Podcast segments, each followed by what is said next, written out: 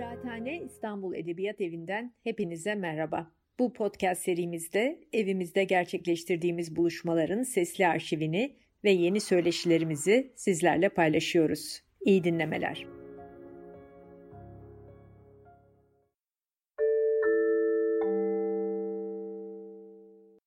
Kıraathane İstanbul Edebiyat Evi'nden hepinize merhaba. Bugün Edebiyat Konuşmaları serimizde Almanca yazan çağdaş yazarların en güçlülerinden biriyle Jenny Erpenbeck'le beraberiz. Jenny, hello. Hello. Welcome to our conversation series at the Istanbul Literature House. And it's so good to see you. Where do we find you? Are you in Berlin? Yeah, I'm in my, my studio in Berlin, yeah. Okay, this so I, I used to write. you used to write. You don't write yeah. there anymore. This, yeah, no, not not now, but this is the room where you normally used to write. Okay, okay, and I understand you were at NYU teaching uh, for a semester there in the spring. Yeah. So you're back in your city now, and um, it's so good to see you. Um, this is a conversation I have been looking for for a very long time.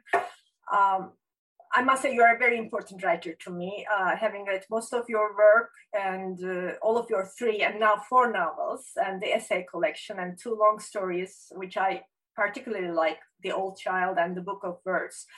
And most recently, of course, uh, your novel Kairos. I think Greeks say Keros, but uh, I would pronounce it as Kairos, which I just finished reading yesterday, and I feel blessed for it. Um, so thank you for your books and thank you for being with us today. Thank you for inviting me. Uh, I want to start with an introduction, uh, and I will hope that our conversation will help our audience to get to know you and your writing a little better. But at the very beginning, let me just say that right now, three of your novels exist in Turkish, and unfortunately, not uh, your essays yet, or your long stories or plays. But the books that are available in Turkish are, I want to show them to the camera, uh, are um, Heimsuchung uh, in, in German and Visitation, I believe, in English. So Gölün Sırrı, The Secret of the Lake, uh, is the title in Dilek Zapçıoğlu's translation. Um, it's a different title, and I, I like the German uh, title very much, actually, Heimsuchung, Home Seeking, which we can talk about a little while. And then we have Bütün Günlerin Akşamı, Alle Tage Abend, The End of Days. And we also have uh, Gidiyor Gitti, Gitmiş in İlknur İlgan's translation. Uh, Gehen gegangen, Going went gone. So these are the books we already have. And I just uh, was talking to your publisher, Can Yayınları, uh, uh, today, and your publisher there told me Kairos will be out in Turkish in 2023. So definitely you will also look forward to that.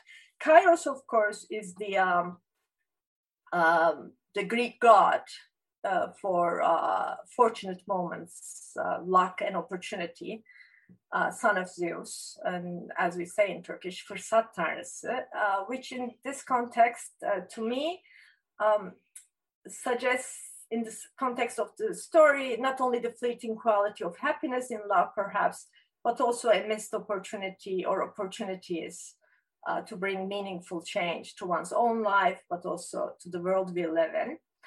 And I don't know what you think of that, but when I saw that title, when I understood this meaning, I thought your other books, especially the Alle Tage Abend or, or Heimsuchung, could also have that title. So that that kairos, the concept of kairos, I think, is, is, is, is in itself maybe a common theme.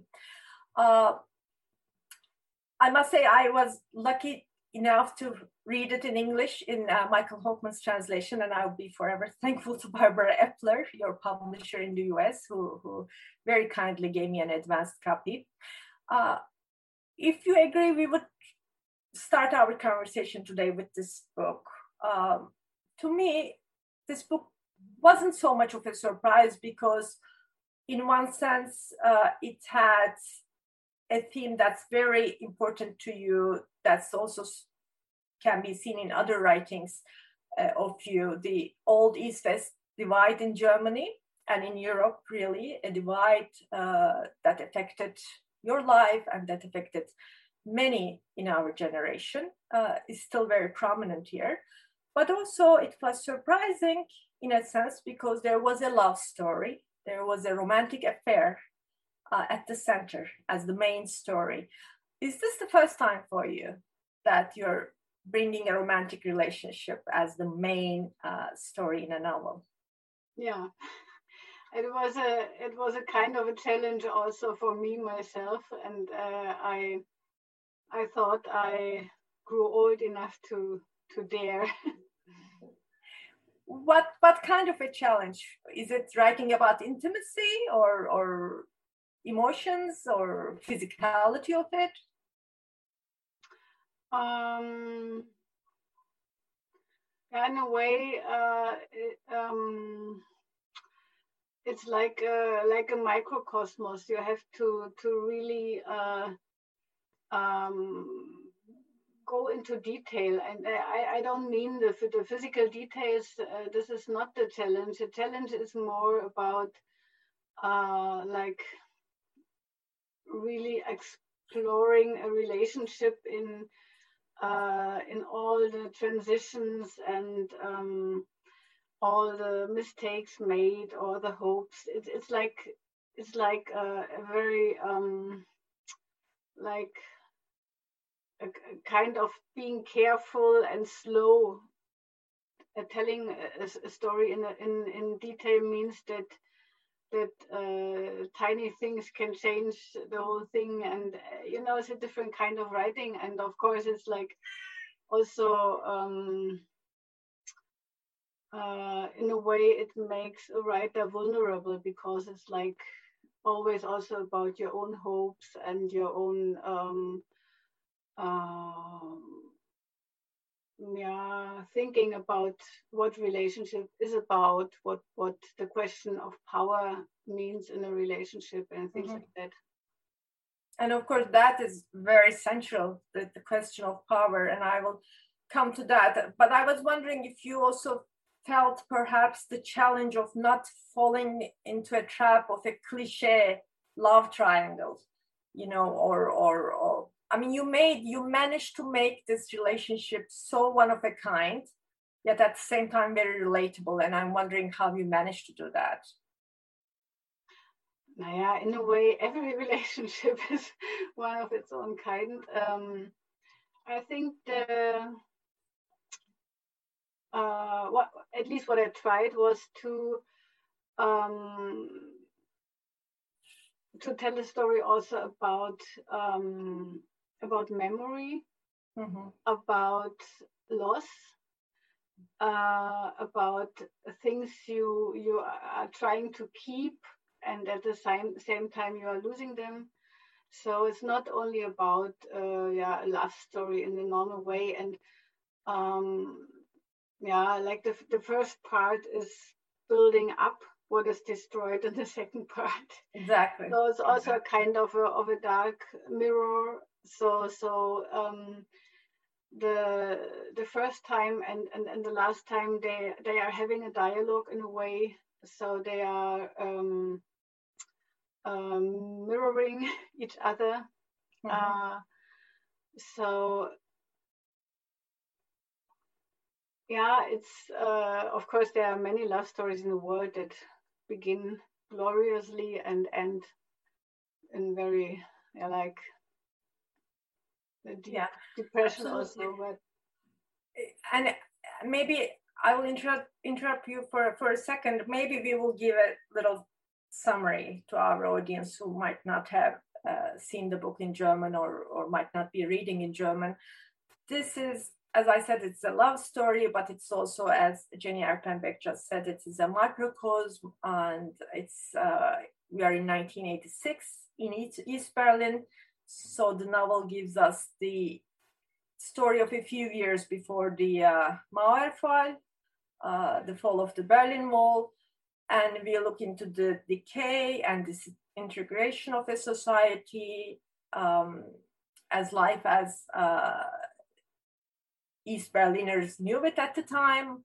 The life changed uh, over overnight, But all the while, we are also observing the decay in a love affair, which is very sexual, but also very intellectual and passionate, but then turns out to be a little abusive, manipulative, and the male character becomes more and more obsessed. So the themes of uh, fidelity, infidelity, possessiveness, I, I suppose, power, as you said, trust, and the lack of thereof, thereof all come into play. Uh, we have two characters, main characters, uh, Hans and Katharina. The interesting um, dynamic between them is Hans was born, I think, in 1933 and Katharina in 1967. And um, I love it that their birth years add up to be 100.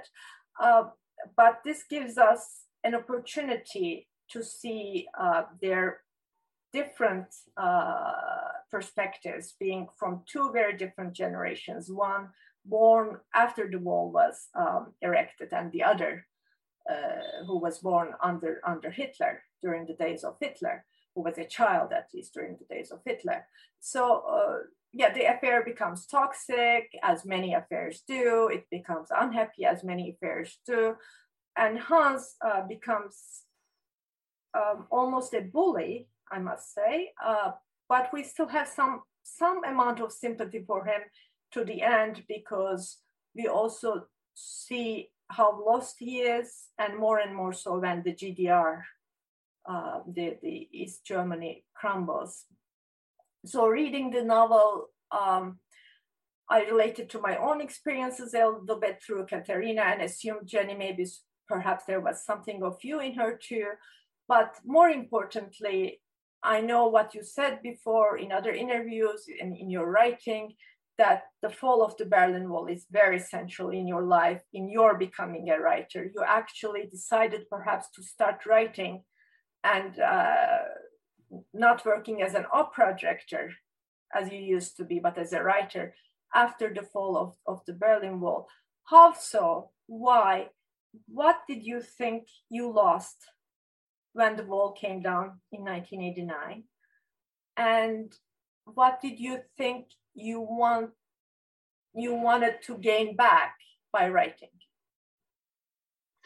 Um yeah first i, I would say the the uh, what happened when the wall fell was that it, it made a cut and it made a, a past out of a present so uh, it, it, was a very clear cut that uh, like divided my so to say childhood and youth from my like time being an adult. So so it was very uh, in, in a way it happened in a moment when i when i started to to uh, yeah to to be an adult already. But uh, in a way i had had a strong feeling that um, everything that I had experienced in the DDR was all of a sudden old and belonged into the museum, uh, so to say. So it made me much older from one moment to the other. Mm-hmm. Um, and it was also about um, uh, losing not only the things that you that you liked but but also other things that you that you didn't like but but uh, which were only things that you are you were familiar with and you you knew you knew. And uh, when the wall fell everything changed. So so to begin with uh, the the like the generation of my parents they had difficulties to keep their jobs um, the products that you could buy would change completely, of course.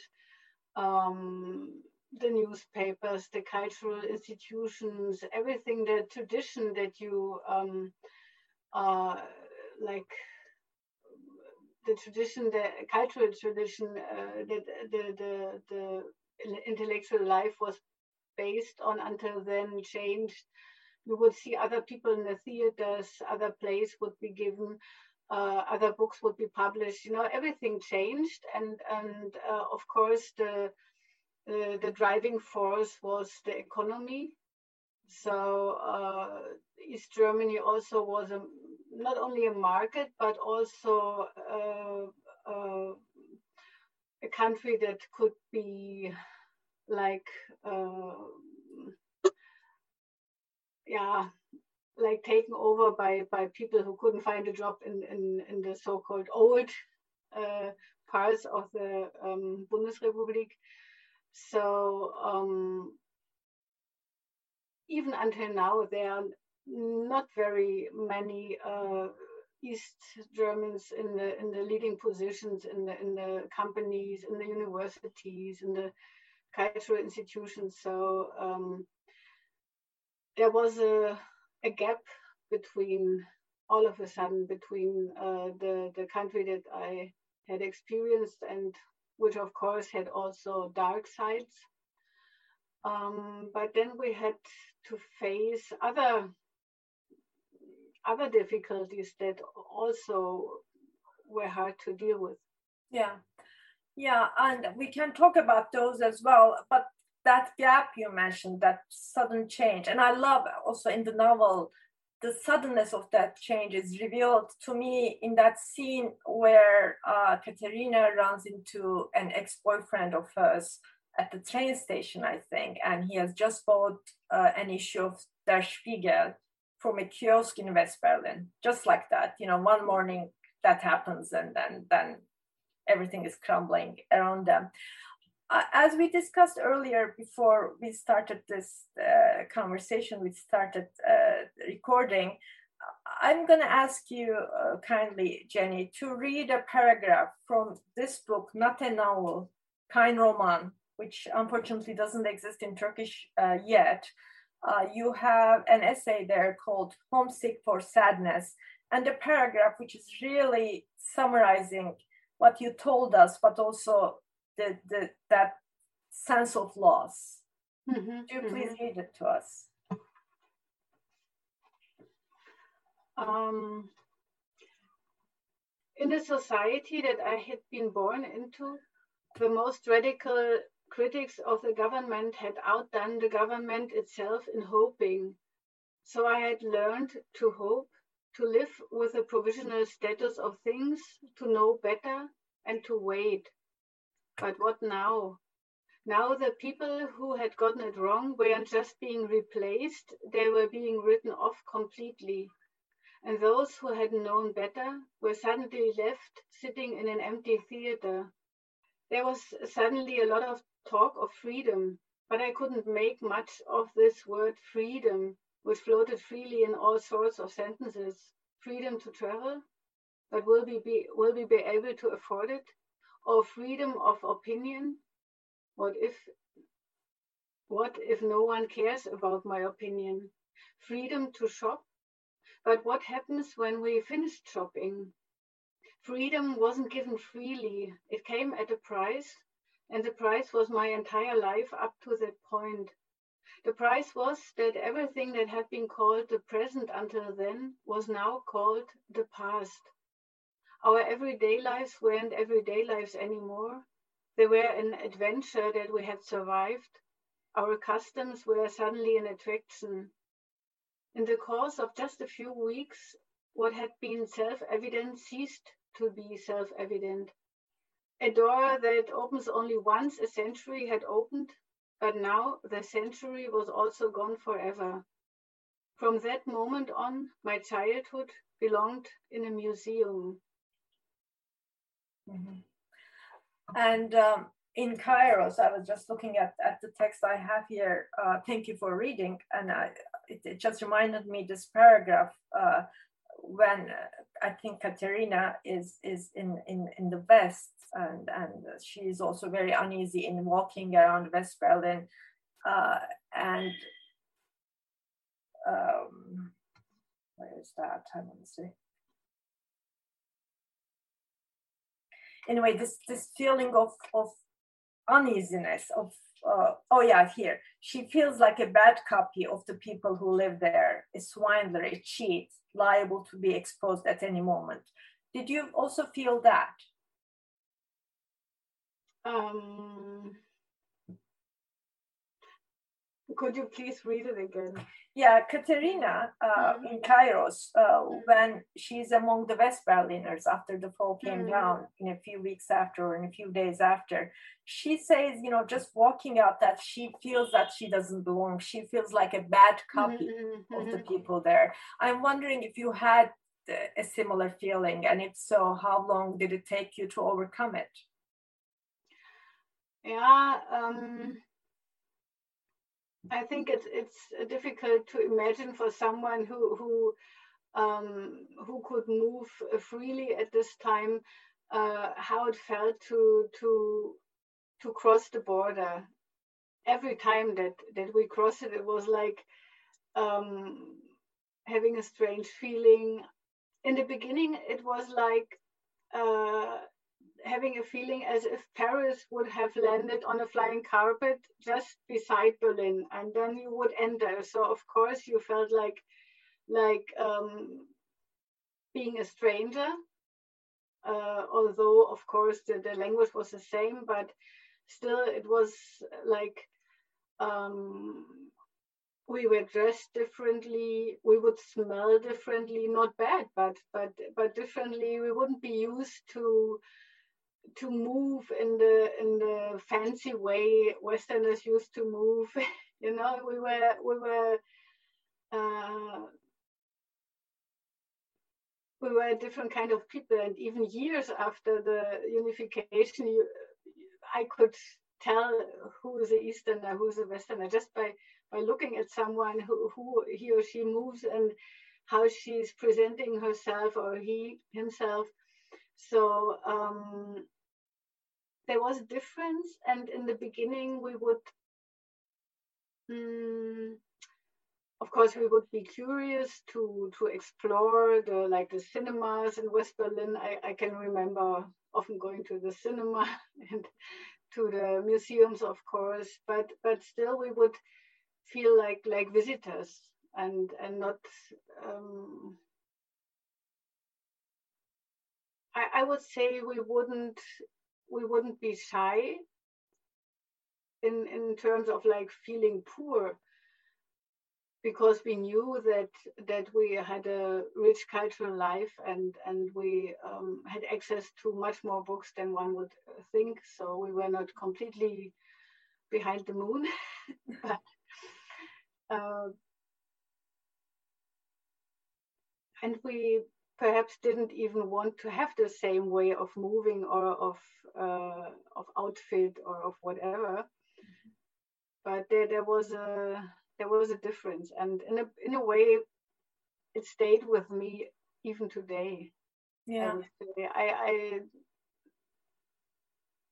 I think Easterners can recognize me as someone who had had the same past and of course i mean with your writing with your books you give us actually also a window into that very colorful very intellectual very real life which i love this sentence uh, also from kairos uh, there's uh, i think um, referring to west berlin as you write uh, they will use the word gray mm. to hmm. describe the east you know mm. the hmm. section of the city that has no big neon lamps and big you know advertisements.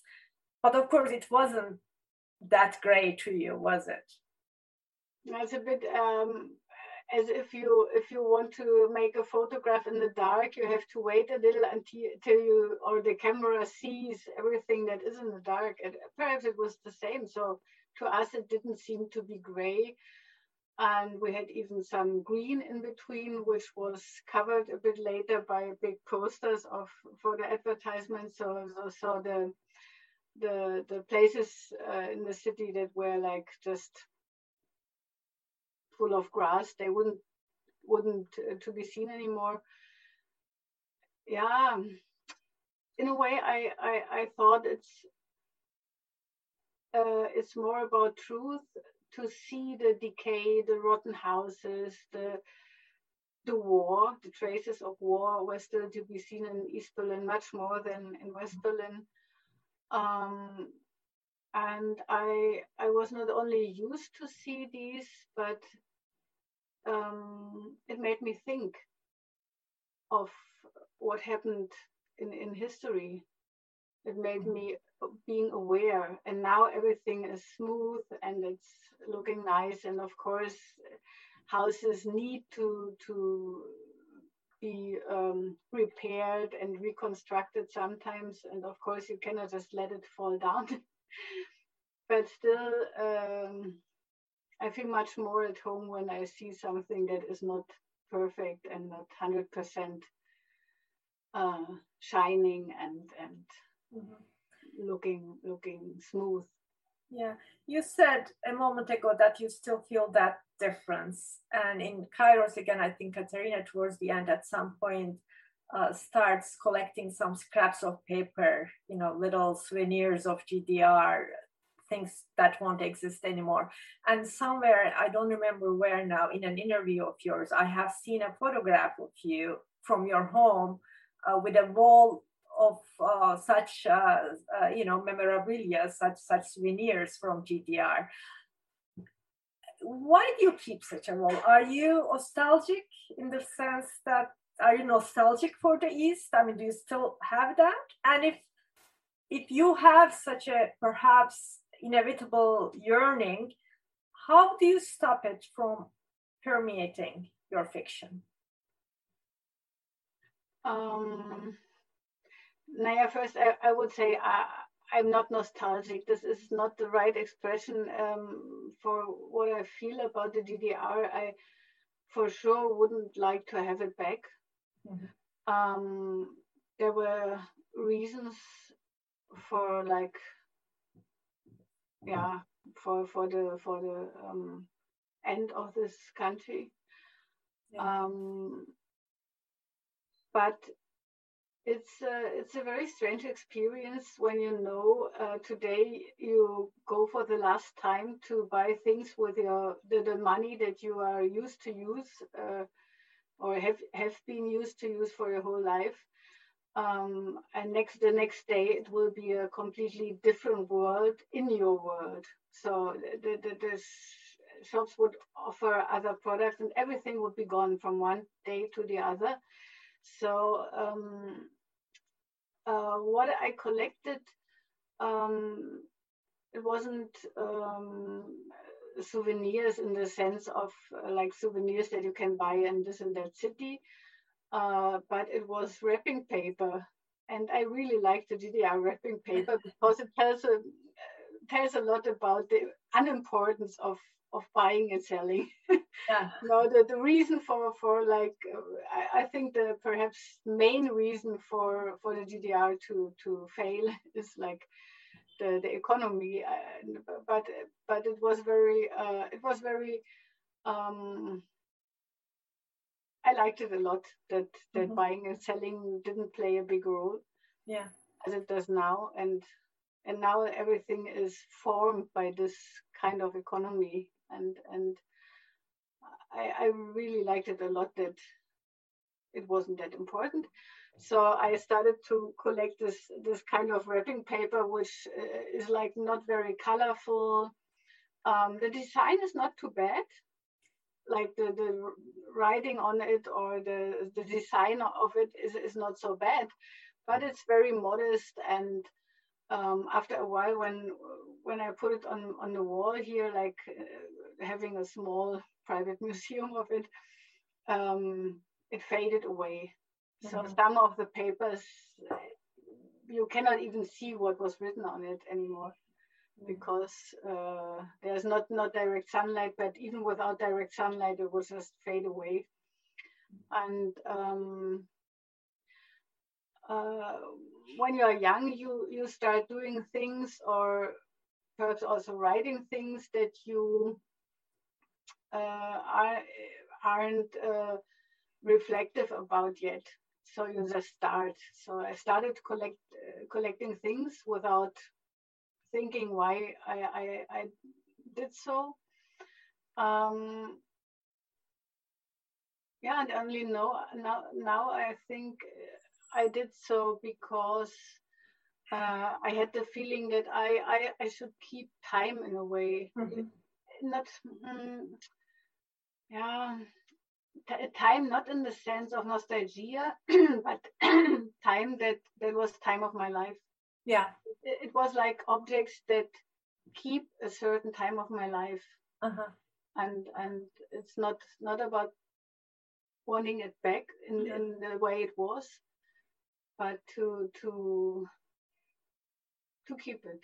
Yeah, that's wonderful that you said that because actually today's talk I I gave it the headline uh, past or history and present in literature. And I, that's exactly what I want to talk about as as the main theme of of this conversation the time but before that, I don't want to be misunderstood and the audience not to misunderstand us. I, I didn't mean, you know, by describing your novel and, and asking these questions, I didn't mean there is a nostalgia, like a political nostalgia also for the past. Obviously not. And I should say, your critical view of the past is always there in your books. Uh, your readers would know it. And also in this new novel, I mean, you have these, of course, references to censorship and self censorship, and you have the stories of Tretiakov, for example. You talk about Bukharin and, and the Biermann affair, of course, this um, uh, famous uh, singer Karl Wolf Biermann, who was expatriated uh, for his descent. So you have all that. So there is this, uh, we are frequently reminded of the crimes of the system as well. So you are, I mean, there is an awareness of, of what was wrong, what was bad, but still also a, a, sense of a sense of what was good in it and what was perhaps possible in it and what was still alive in it, which I like very much. Um, uh, and there's this one line I remember when they go, uh, Hans and Katharina go to Moscow, not so much of a honeymoon, although they call it a honeymoon. Um, looking at all the relics of the Soviet system and, and the revolution and everything, uh, one of them says, The new is born bloody. But who will wipe the blood of it? And I, am just going to ask you was that blood ever wiped? And how can it ever be wiped? Hmm. Yeah, in a way, you are you are right. Um, I think the what happened under the Stalin in, in the Stalin time in the Soviet Union also um, uh, was a mistake that lived on in the DDR, where all the immigrants that had been in the Stalinist Soviet Union uh, um,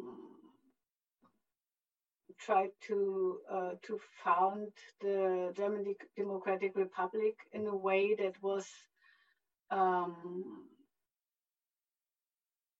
was still remembering uh, the the prosecutions under Stalin and and um, uh, being forced to uh, to not to talk about things that happened and uh, like having the feeling of of perhaps being put into some uh, gulag or even shot. So this this kind of fear was transported into the GDR by the immigrants that were the the ones who who like mainly run the state.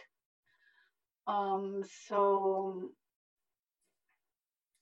the blood of the the blood of the um, of the comrades mm-hmm. was was the blood that that in a way couldn't couldn't be wiped off. Mm-hmm. Um, and I think it was also part of the of the discussion between the old and young generation. Um, the difficulties to to to speak openly freely about uh, uh, uh like changes that were needed or kind of socialist way of of for the society that could perhaps be a bit different from what was going on in the years before um, it, it stayed difficult so I think I think it, uh, what we all need now is a, or what we all would need now is a, is a completely new beginning.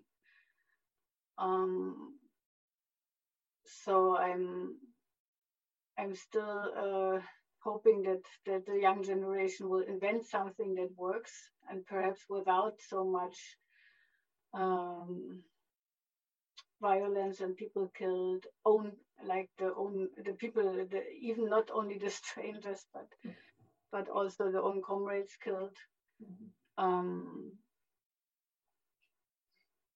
yeah but yeah. the situation is not the now the situation is not is not very hopeful no not mm-hmm. at all and i will come back to that maybe at the end but i want to keep you on this theme of time past and present uh, for a little while. History and the past is very prominent in your stories, but not you're not a writer of history yourself. You don't necessarily write of an event that was past only. What you bring is you bring what you do is you bring the past into present. You layer times, and I see it uh, in the end of days. Uh, here you give us five alternative endings to the same woman's life so it is like a history of the 20th century uh, written in hypothetical uh, alternative life stories for this for one single individual and it's also true i think for uh, again Gölün Sırrı, uh, visitation uh, where we're told the story of a house by the lake through different owners uh, different generations of owners throughout the 20th century where one constant is, is a gardener who stays and keeps tending the place. Um, so in both these novels and also in the recent one even, we can relate to different phases of history.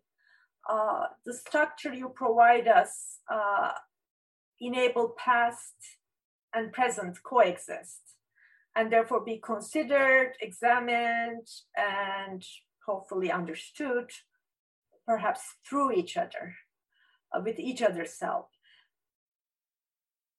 How do you think, I should say, fiction or literature, or in particular your own writing, help us re examine uh, our relation uh, with time, our understanding of time?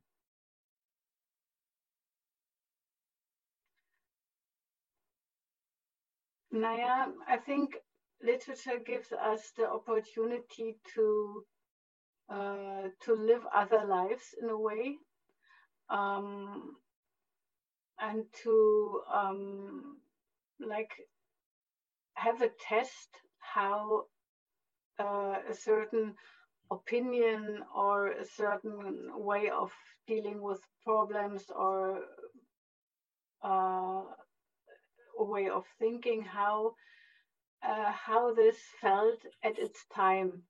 But uh, the, to be a reader means that you always have uh, a distance at the same time. So so you can just jump into a story and then you could could look at it from outside also. And what I tried in End of Days and also in Visitation is to to step back and to uh, like in this in the same moment to to give the opportunity to um, to enter this and that and another way of life or or way of uh, or like to to look at things from another perspective and at the same time of course being a reader of of, of the present and and to um, to get to um, get a feeling how how much weight every story has and how it is compared to others, um, how how values can shift in, in the course of one's life, and uh, especially in end of days, I, I uh, of course I had the same material of the life. It gets longer and longer and longer, and some things are are adding up uh, until the end. But but uh, still, we have the same like material, if you can call it like this uh, of of a childhood, of experience, of a youth, of a love, of of political engagement, and so on. And uh, what interested me was to to see how um, how this how um, the judgment about this material or like the the the value put on this material so so there will be a uh, things will will move into the background and out of sight for a while and then they will uh, then they uh, they, they will shift back mm-hmm. and have a new meaning to someone who's old perhaps uh, or um, as we all know, we try to make some sense of our biography, and the death is a moment where you, um, where you always try to to give a summary of what the life was about and what what it was that ended now, and and in end of days, I um, I wanted to show that the same person can be many persons in one life and uh, in connection to the to this kind of summary uh, which is um, made at someone's um, death uh, you can see that that the importance of things is is moving is is also alive in a way mm-hmm. it's not something that is made one time and stays all the time until the end. It's like yeah. um, for for a young girl uh, who who decides to commit suicide out of love, the love will be the central thing in her life. But 50 years later, perhaps not. Things like so so. I was I was questioning myself what what is of importance and and does it stay like this or does it does it move yeah. so yeah it gives us distance as you said perspective and also maybe it awakens us to different possibilities. Yeah i think it's also a comfort to have this distance because you can see that even if things seem to have the greatest importance that even perhaps uh, would like um, make you like sacrifice your life or whatever uh, you can see that this is only one way to look at things and perhaps there's also another way and you could live on and experience many many other uh, important and and good and interesting and and yeah things and yeah, yeah. it's worth living on yeah, may I also just ask uh, something about your style because it also gives me this unique, uh, unique grasp of time you have in your novels. Also have to do with the use of present tense, this historic present tense you use, which is in Turkish geniş zaman, mm-hmm. in telling all the stories. So to me, it feels like one layer of present tense, another, another, another. So it's not like a story in the past but it's just present times just one after another layer and layer. And i and i even i was looking at the you know like the cover yeah, now. the, the cover the cover is, the cover is one of my favorite uh, yeah. uh, my whole lifetime. This yeah. is a genius cover. Very nice give us all the five lives here. Yeah. Yeah. It's, it's yeah. but why do you use I mean, why are you more comfortable in, in in this historic present tense? Because it's not a common thing to do and it's not all that easy I'm sure. Uh, even in German, it's not very easy. I'm uh, I'm also all the time discussing with my editor, and um, but and I'm I'm not quite sure if I'm if I use it in the cor- like so-called correct way uh, as it is taught in in schools. But in my in my mind, it's very clear. So there is a there is a time that is very far away. Um, this is the yeah the Plusquamperfekt, which mm-hmm. is like the the history before the history, like mm-hmm. like the very ancient times in one's life. Uh, perhaps the some something like in the time of the great grandparents or something like that, and um, and then there's the normal past. I did this and that when I was 10 years old. Mm-hmm. And then I, um, then there is a past that is like perhaps something like yesterday, or I have I have done so instead of so. Mm-hmm. and then there's the present, and I I really like these kind of layers, and and of course it's like the the the rule is that normally in a German sentence you couldn't use all the all the times at once.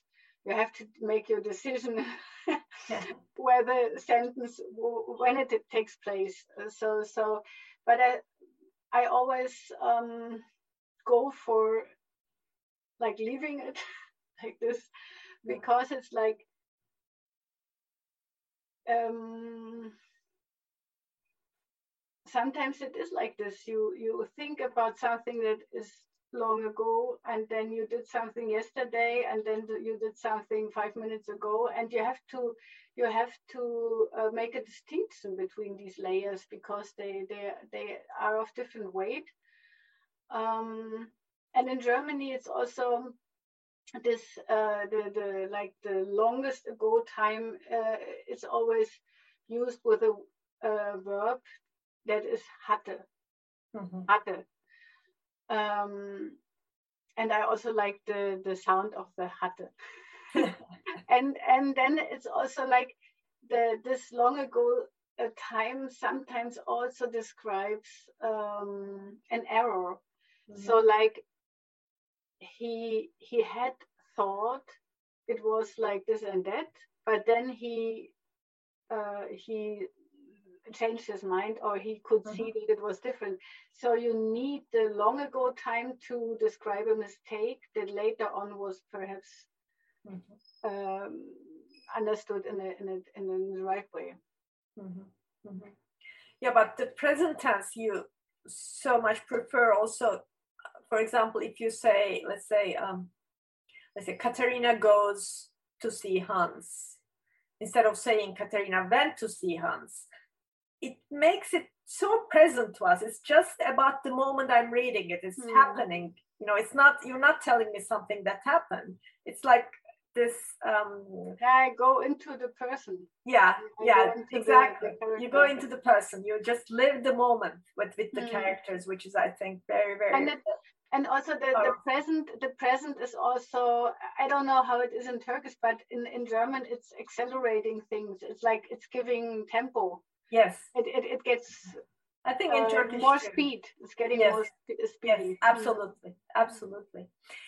Uh, talking about tempo, uh, I want to move on a little bit and talk about your background in theater and music uh, and how that has informed your writing. Uh, you studied theater a little bit and then you also studied and did opera, opera directing, right? Mm-hmm.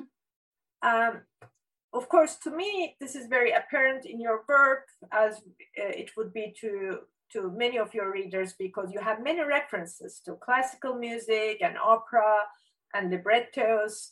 Uh, but I also see um, two major effects of music on your literature, and I want to ask you about these. And one is the structure, uh, this almost symphonic way of writing, uh, which enables you to bring together, I mean, voices, ideas, thoughts, emotions, events, information, things uh, that are said and unsaid, you know, all together in, in, in one paragraph. And it's, it's all very symphonic. And this is like an orchestra, you know, I can, I can see it like that.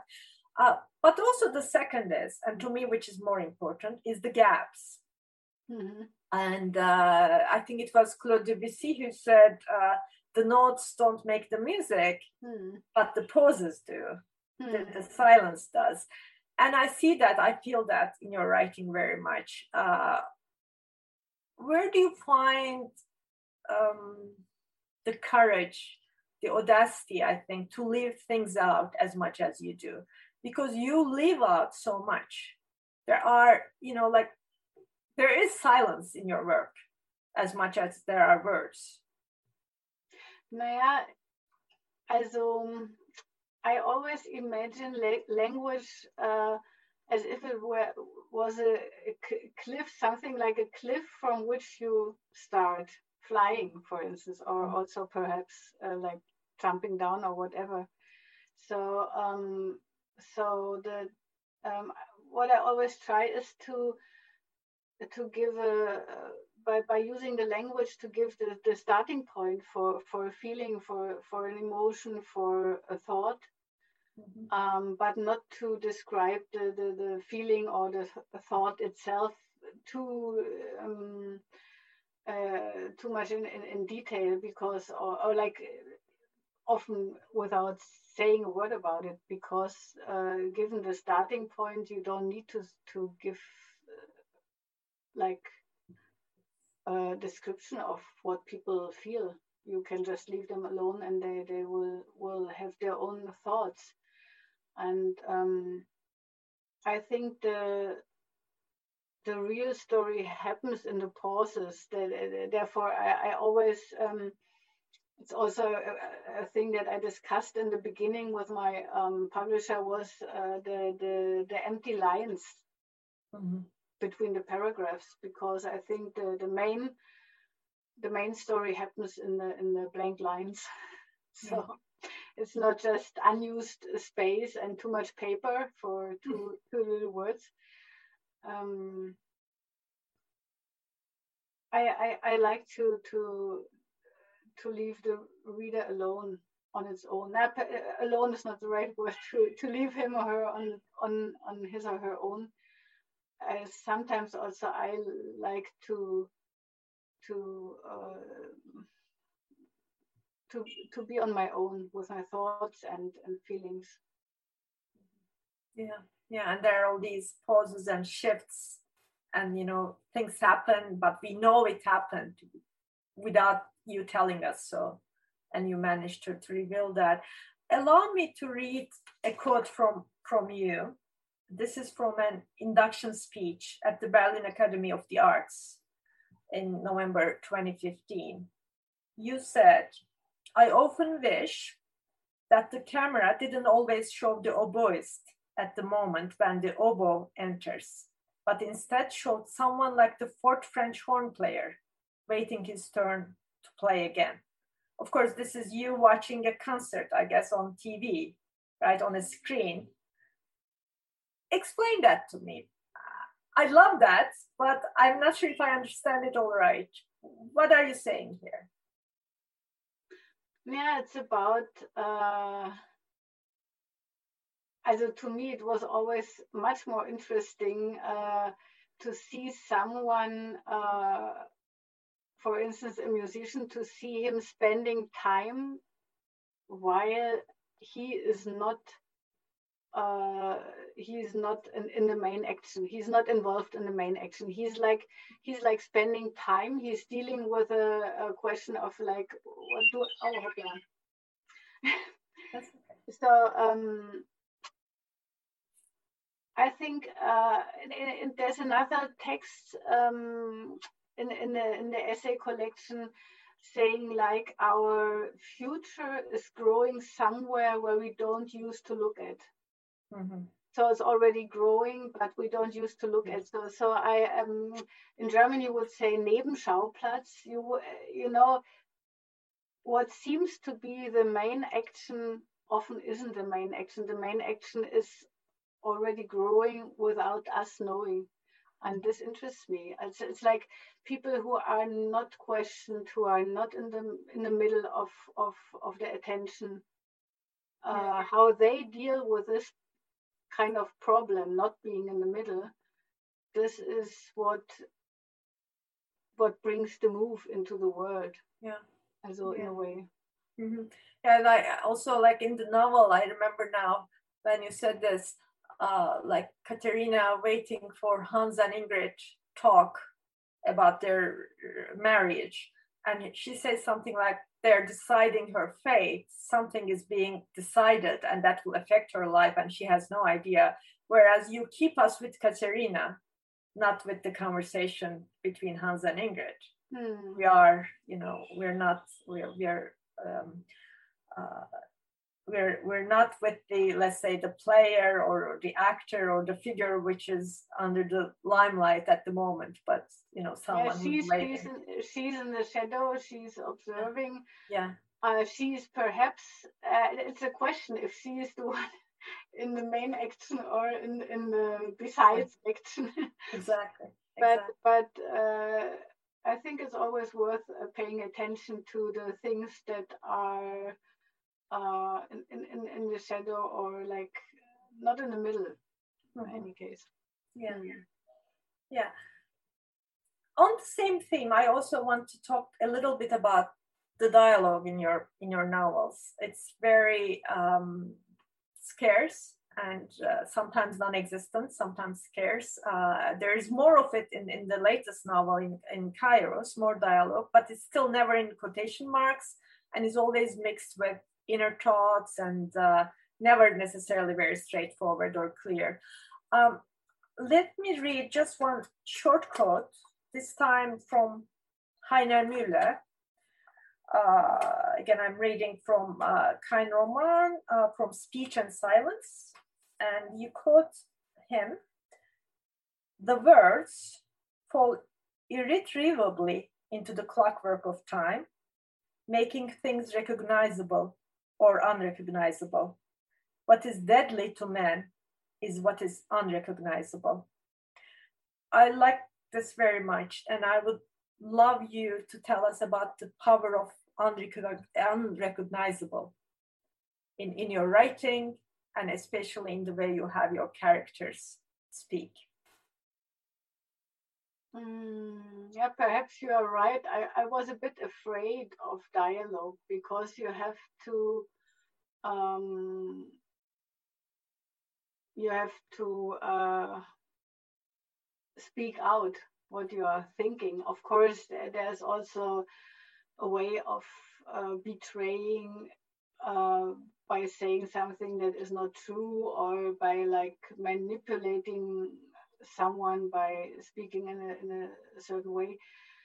But still, if someone is uh, speaking out loudly, uh, he, at least in this very moment, he or she has to um, to be recognizable.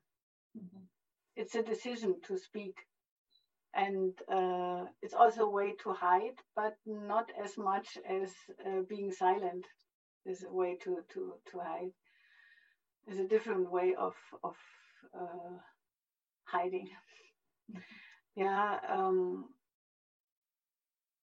I, I I never I never like quotation marks, and perhaps in the last book it's uh, it's uh, the the, the um, easiest to to see why. Uh, in the last book, um, they are having, also they are having a normal dialogue, saying this and that, then they have their thoughts, which not always are expressed in words, sometimes are like kept and, and not being outspoken. And then they have their memories uh, of this and that, but also of each other. For instance, Hans would speak something, he would think something and he would remember something that she said. And what I really liked to do is a collage of all this, as it happens when you are moving through the world. You, you are always thinking things, hiding things, speaking out things, you are remembering, you are having uh, uh, silent dialogues with so many people people who already passed away or people who are not to be seen you are in a in a like invisible dialogue all the time and what i what i like to express was the um uh like the equal right for all these kinds of communication yeah. visible or invisible and mm-hmm. uh I think not only also the, the things that are spoken out loudly are not in the first place only because they are to be heard. Yeah. Uh, there are so many things that are of the same importance but but silently. So taking taking away the quotation marks also takes away this uh, uncalled for importance. Uh, yeah, attributed like, to those sentences. Yeah, it, it's you know the quotation marks they may make it so simple because they they split it. Mm-hmm. Or they, they, they make it uh, like division between the, the the things that you can hear and that you cannot hear. Exactly. And in, in my experience it's like it's it's grown together it's it's uh, um, all the time it's it's like um, wie nennt man das ineinander gewachsen also so like um, like That's what, like yeah, air. I know. yeah, braided, know, braided into intertwined, inter yeah. intertwined and braided that's also what what I call symphonic. It's like orchestral music, you know, of mm. different elements of music. Uh, Imagine there there would be quotation marks all the time when the oboe is speaking. Yeah, exactly. Like this, yeah, and the violin. Yeah, exactly. So it wouldn't it wouldn't work. Um, we should also talk about today uh, about Gidiyor Gitti Gitmiş, uh, uh, which I find uh, an equally powerful novel, but a little bit different, I should say, from, from your other writing. Uh, this is, of course, a novel that's very much about today, about our present time, uh, a book in which you make us, uh, your readers, basically come face to face not so much with the refugee crisis as our own indifference and ignorance and immorality and hypocrisy about it. Um, our ignorance of Africa in this particular case, our inability to see Africans uh, for the real people they are, um, all of it. So it's a very political book, of course. And uh, in it, we have this character, Richard, a retired uh, classicist who one day also who was from East Germany, from GDR, and had to leave when it uh, ceased to exist. Uh, but one day just sees Africans camping out in Oranienplatz in, in, in Berlin and then uh, becomes part of their lives. And so the theme of borders and displacement and home seeking, I mean, all your th- themes in, in other books as well also are very prominent in this one. I know you did a lot of research and conducted interviews just, just like Richard uh, does in the book uh, to, to write this novel. Uh, but while your literary themes are very much in the book, I'm wondering if you ever thought this could be more like a project of political journalism, if you will. Uh, because I mean, not pointing in the direction of, um, let's say, what's moral and what's right is impossible uh, in this book. You are showing the way inevitably, but this perhaps can be a little bit dangerous for a novel. Naya, I think um, perhaps it looks dangerous uh, or might look dangerous to people uh, who um, think that uh, a story that is taking place in the present uh, should be called journalism, but still it's it's not so much so so far away as as people might uh, think from my other books because it's about transition. It's about uh, what like the question um, what identity means and how how someone can stay himself or herself even when when after having lost like uh, all the all the basic things of of his or her life. Um, the family the the daily routines the job the the country the, the being at home uh, so this is not so far away from the other books. Only in um, I, what I also try to do is to um, to to bring uh, the so-called our world of of of a in this case of of an uh, like scientist uh, pensioner uh, together with the life of these young African guys and to to enable a real encounter of these two faraway worlds and and to uh, and to to ask for the connecting points and for the experiences that they share even when coming from so far away worlds and even when still leading so far away lives in the same city so it's also about um, about the question what matters in life and how many um, how many uh, opportunities uh, does someone have to invent himself anew uh, or what are the changing points? You know the in, in the um, end of days there is this uh, officer who puts the file of the main character on the left side or the right side. And in a way it's, it's not it's not uh, in, in the uh, deadly consequence but in a way this is what every day happens in our world too. That mm-hmm. officers here and there they they are reading the file or they're not even reading them. So so and it makes a difference. And also if there is someone who you know, who uh, gives you a place to stay mm-hmm. when, when you are lost. So the questions are not so far away from my other books. Only the um, the construction was uh, different because of the circumstances under which I, I wrote the book. I, I it was like doing the research and writing at the same time, so there was not much of a like crystalline structure yeah. in, in which everything fit in. Uh, it was just, it was the, the, the courage uh, to wait for things to happen mm-hmm. and right away put them into my book, which was also kind of a challenge, but uh, I thought it was worth doing so. No, absolutely. No, it is a wonderful book, powerful book, very important book. I, I think essential reading for today with, with so much racism and, and anti-immigrant sentiment. When I said dangerous, I know it's thematically it does link into, into your, your old work.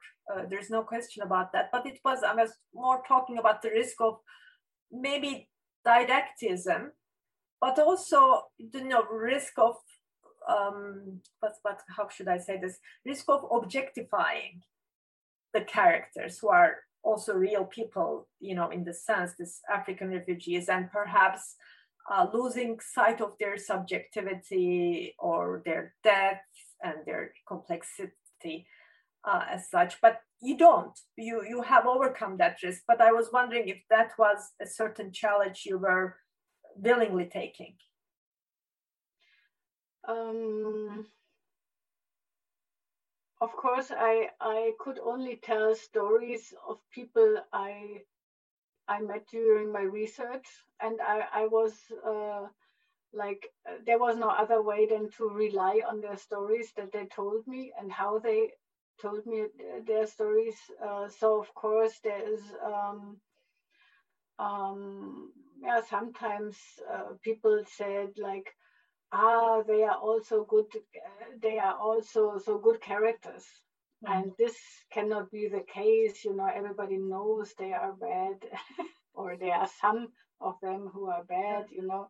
The percentage is, the, the percentage is, is, is uh, like clearly saying that this is a very small minority, but, but still I, I can also see that there are problems involved with uh, keeping young men in a, in a waiting position for years. Uh, this this is clearly a situation in which also the the like so-called bad grows, the evil, um, and this um, this is only there's only one chapter about a thing like this in the book. Um, you know, it's like um, I would say it's like uh, as it is with biographies, you have only a, small part of the world in one story, and you have to read more books to to get the rest, mm-hmm. and to or you could even go and inform yourself. You know, it was just uh, also meant as a starting point, encouraging people also to to put themselves in a situation of real encounter. Mm-hmm. Um, when I when I saw that that people are afraid of like entering asylum seekers' house, things like that. It's not that dangerous as one might think. yeah.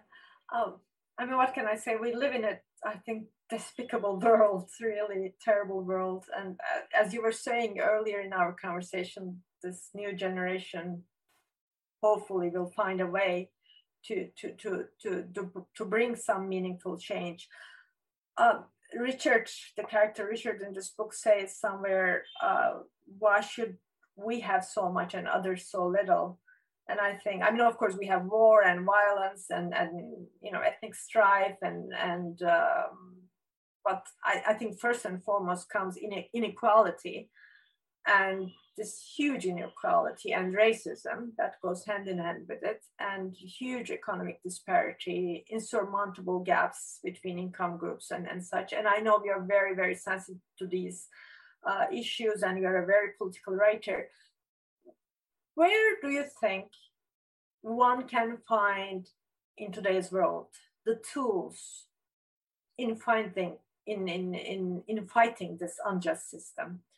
and I'm very much aware that I'm asking this question to you, a writer, uh, a former opera director, and not a not an activist or a politician, not a party leader. But what does art or literature in particular, writing in particular, do or can do to make the world a better place? Naja, perhaps I have two uh, contradicting thoughts. In one of these uh, thoughts is that um, what I always try, try to do is to make people understand each other better, to um, just try out to to imagine oneself for for the time of, of, of reading a book uh, to, to, to be in, in the place of someone else who might seem dangerous or not understandable just to, to put him the, the reader in the place of someone else to understand better and of course in, in consequence to to um, to encourage a, a peaceful way of, of uh, conversation or of solving problems.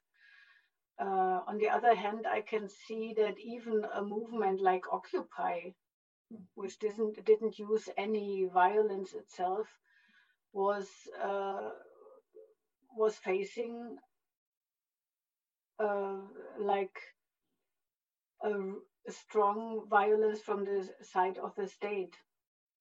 So of course every state nowadays ha- has has the, the like the the weapons and the other things like walls and and fences and all this to keep the world as it is so it's very very it became even it's always hard to change something but but it became even harder i think because if you really start to uh to like break the, the power of of the economy to like live in a world without money or at least imagine it. Uh, you would be answered in a in a very violent way. Yeah. and i think this is uh, yeah, the other side of the problem. So there, there will not be much peace in the dialogue so i have no solution yeah well, speaking of the system, I mean, this capitalist rule of the world, uh, I'd like to ask you also about another form of system and uh, perhaps another establishment, uh, which is the literary one. uh, the canon. Um, and I would like to know how you feel about all this, this world of big publishers and award committees, the Anglophone or the English dominated world of publishing uh, with very limited resources for translation. And you yourself are a much awarded writer, of course, and deservedly so. And your name has been pronounced uh, in the same sentence uh, with the Nobel Literature Prize as a possible future laureate, a worthy candidate, a view which I certainly share. But what does all that mean to you, being crowned with awards and recognition? And how does it affect you that there's this kind of talk about the Nobel Prize someday? And can you reflect on that? How do you protect yourself from becoming a celebrity or part of the establishment or from catering to the demands of a system or a canon? Um, Naya, I just I just try to do my the the the true and real work, which is writing. Um, I don't have a secretary. um, when everything is too much, I go into the garden and do some garden work. um, and whenever I get the idea that I, I would need someone helping me, my husband uses to say, yeah, but then you would miss all your experiences that gave, give you the material for writing. and the, the, the praise is um, of course, it's it's it's it's always a great joy when someone is uh, calling me and, and, and saying you got this prize or we decided to give you the prize. Uh, I'm I'm I'm happy not only um, about the, the the money which might be co- connected to the price uh, and and helps me make, uh, to make a living, but but also the honor and like being understood and all this of course it's it's it's just wonderful and i'm i'm lucky uh, in this concern. Um, but it doesn't help you to write a sentence. It's not like making it easier to to write uh, um, perhaps it makes it much much more difficult even because uh, when you get the idea, you write a new book, and everybody everybody will open the book and wait for the for the wonderful sentences that uh, made you a candidate for the Nobel. You know, this doesn't help you writing a, a good sentence. Um, it's uh, it's as it always has been that when I start writing, I um, I try to for, forget that people already know me or that people would, would read my books. Um, it doesn't help me at all when I think that they will read what I wrote. It mm-hmm. helps me much more uh, to pretend being alone and just writing. Yeah. Where do you write? How do you write? Naja, um, also here in my studio. Which is your studio? Yeah, and um, uh, during the the summer months in the in the garden. Mm-hmm. Um, and if there's some pressure to to finish something, I could even write in the hotel room, but I don't like like to. I I I, I sometimes I, I wrote in the train or in the airplane even. Uh, you know, if nobody is besides me but I I I can concentrate, but I don't like it this way. I what I really uh, like is to sit here and have my peace. Yeah. Do you write every day? Um, when I work on a book, yes, but then there are the times in between uh, when I'm traveling on, on reading tours or doing some other projects, um, preparing for something. Um, giving interviews. yeah. you know, just now I'm I'm I'm in between. You know, it's it's like I I take my time. Um, mostly it's like one year before I start again to think about something. So you give yourself a, a natural break, sort of. Yeah. Yeah. How much do you rewrite and revise, and how much do you collaborate with editors? Um, also, I'm. My husband wouldn't agree, but still, I'm saying I'm a slow writer.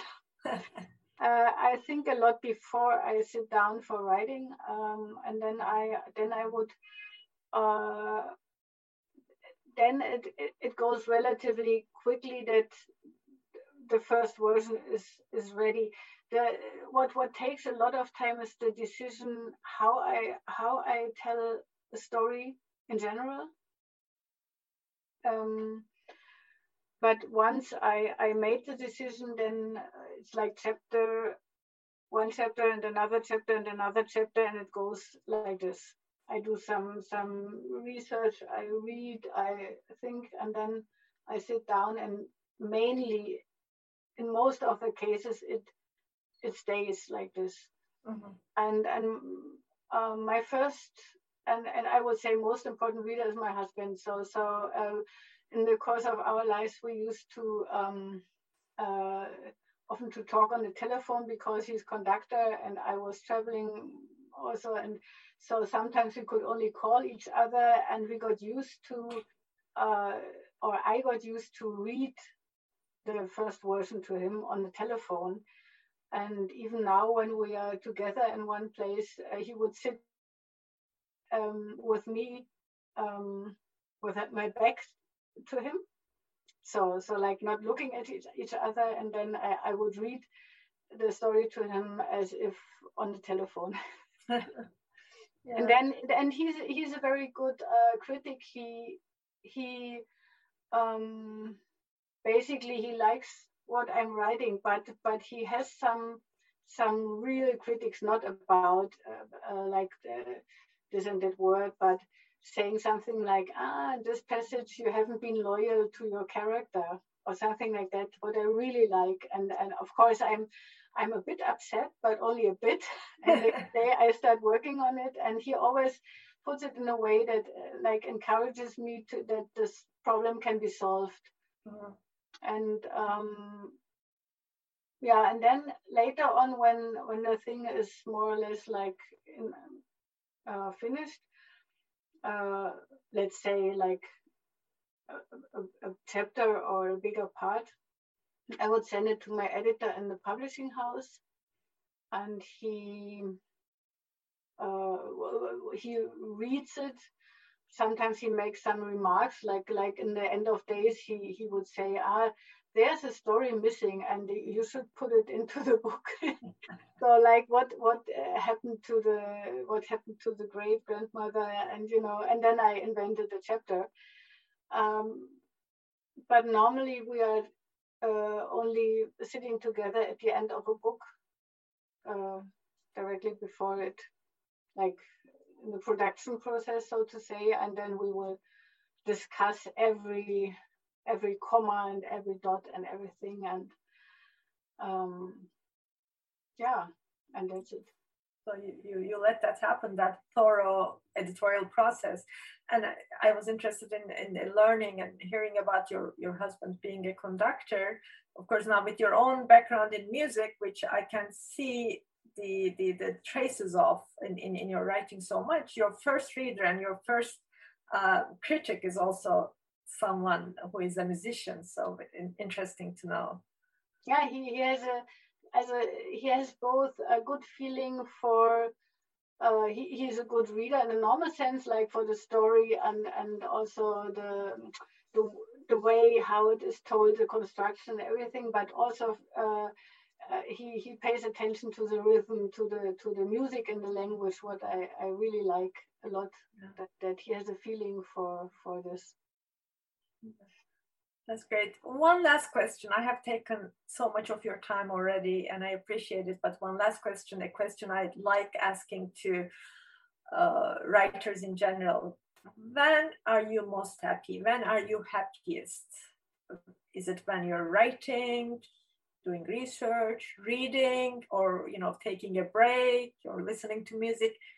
what is your happy time? Hmm. Also, of course, if if the writing goes quicker than I can think, this makes me happy. If it's just something on its own, without my help, so to say, just happening. And what I also very much like is to um, to be in the garden with my husband and my son, or mm-hmm. son. Um, everyone like in, in a hammock or in a, in a chair or reading, doing something, working in the garden, and like being together. So this is this is um, what really makes me happy. Okay. And on that note, uh, thank you so much for your time today and for your generosity in answering my questions, uh, reading to us uh, from your book. And uh, best of luck to you in your writing and life. And uh, may uh, Kairos, the god of good fortune, always be with you. Thank you very, very much. Very nice having you on the program.